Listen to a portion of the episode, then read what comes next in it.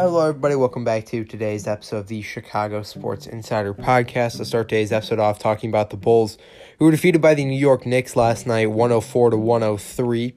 Last night, the Bulls kept it very close to the end of the game, but a DeMar DeRozan last-second buzzer beater would miss the uh, would miss the net and end up missing. So the Bulls would lose this game. This is their first loss of the season. They're now four and one on the year and they're going to be tied with the Knicks for first place in the Eastern Conference. Zach LaVine in this one drops 25 in 35 minutes. DeMar DeRozan drops 20. Nikola Vucevic with 22 in 36 minutes. Uh, so good game overall from most of the team here. I feel like they played a pretty solid game. So um, very good game. I think everyone off the bench played a pretty solid game. Alex Caruso, I felt, uh, had a very good game this one. He had 10 and 33. We also made some very nice passes in this game. So uh, Bulls do pick up the loss, but uh, they got some worse news on the uh, on the status of forward Patrick Williams, who is expected to miss the remainder of the season with a dislocated wrist, and he is expected to have surgery in a couple of days. So.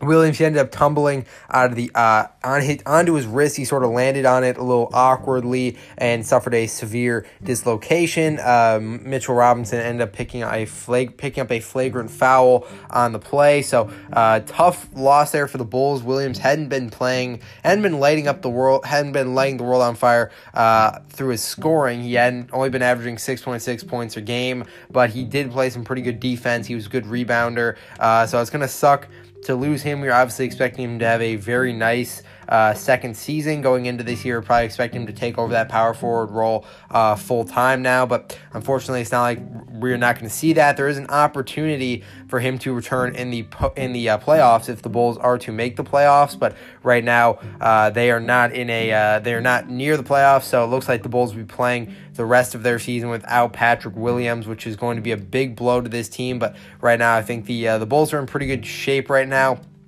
It might, you know, give guys like Alize, like uh, Alize Johnson, uh, guys like that, a little bit more time to step up. Let might let them uh, take over a bigger role, possibly into that starting lineup, because now you're losing your your starting power forward here. So uh, it's a big loss for the Bulls. I was definitely hoping that uh, Williams is going to take a big jump this season, but unfortunately, uh, we are not going to see that this year and the and the uh, Bulls will be taking on the Utah Jazz tomorrow at six o'clock. Uh, that was not Halloween night. I always said that was they were playing on Halloween night. Halloween night is on Sunday. Uh, they'll be playing tomorrow against the Jazz. They'll be off Halloween night.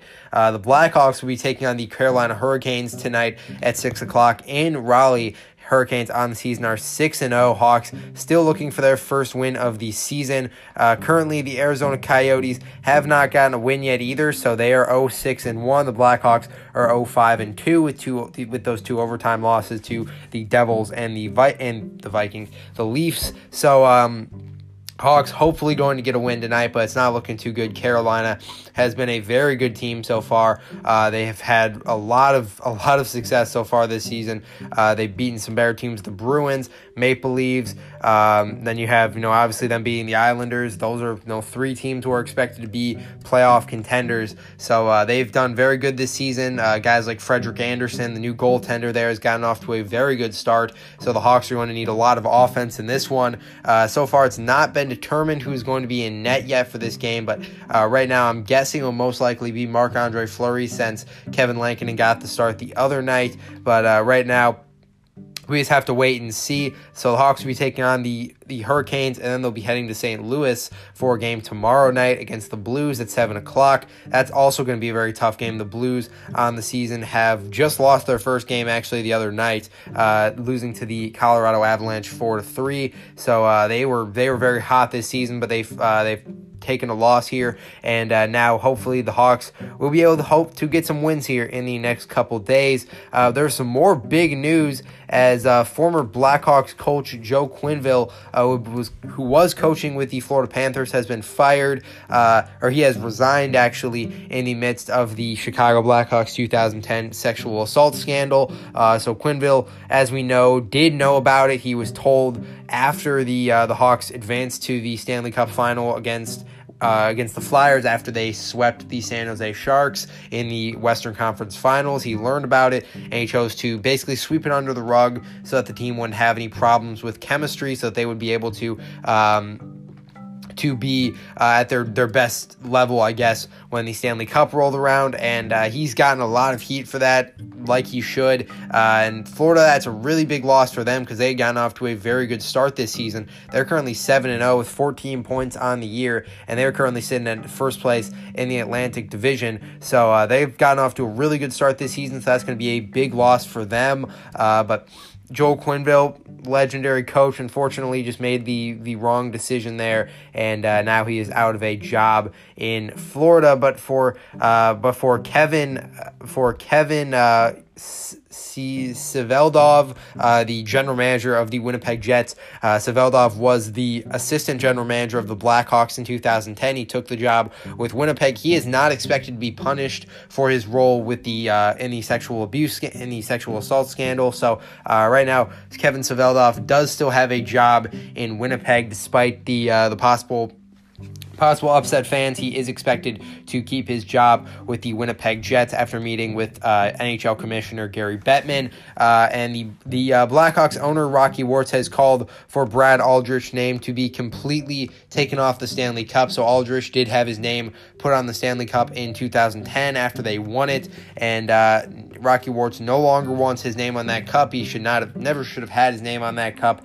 Uh, but right now we just have to hope that uh, that his name will hopefully be uh, be taken off of that uh, that Stanley Cup because he does not he should never have been on that in the first place. But uh, the Bears did announce today that edge rusher Khalil Mack has been uh, confirmed out for the 49ers game this Sunday. Uh, he has not been placed on IR yet. There were a lot of rumors that he was possibly going to be placed on the team's IR, missing making him miss three games. But right now that has not happened yet. So right now we just got to hope for the best with Khalil Mack. Hopefully, this is not a long term injury. Uh, they did announce today that Robert Quinn has been taken off the COVID list, as well as Isaiah Wilkinson. So, uh, good, uh, no, Elijah Wilkinson, I mean. Uh, so, good moves there for the Bears. Robert Quinn, he was a huge loss last week. You obviously, you know, he's very important to this defense, and Wilkinson, uh, yeah, he's not really that great, but uh, it's still good to have some depth at the uh, the position for the Bears here.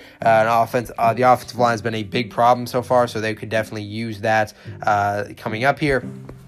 Tashaun Gipson is still questionable with a hip injury. He missed last week against the the uh, Tampa Bay Buccaneers. He was limited in practice today. Jakeem Grant is questionable with an ankle injury, but he is full participation at practice. He has been full participation for the past two days. Uh, Akiem Hicks finally had his first day of full participation practice after missing the Bucks game last week with a groin injury. He is still listed as questionable. Uh, then we have J.P. Holtz. He has been confirmed that he is playing. Same thing with Bilal Nichols, Al Robinson, and James. Daniels. So uh, good news for the Bears here that they are going to get uh, some pretty some pretty good players back. Uh, the 49ers currently do not have any injuries. Uh, Deebo Samuel is questionable with the calf in- is uh, was questionable with calf injury. He has been taken off questionable and has been listed as active. So right now it looks like the 49ers are going to have a 100% uh, healthy team heading into Chicago to take on the Bears this week. So that's going to do it for today's episode of the podcast. Thank you guys for tuning in, and I will see you guys tomorrow.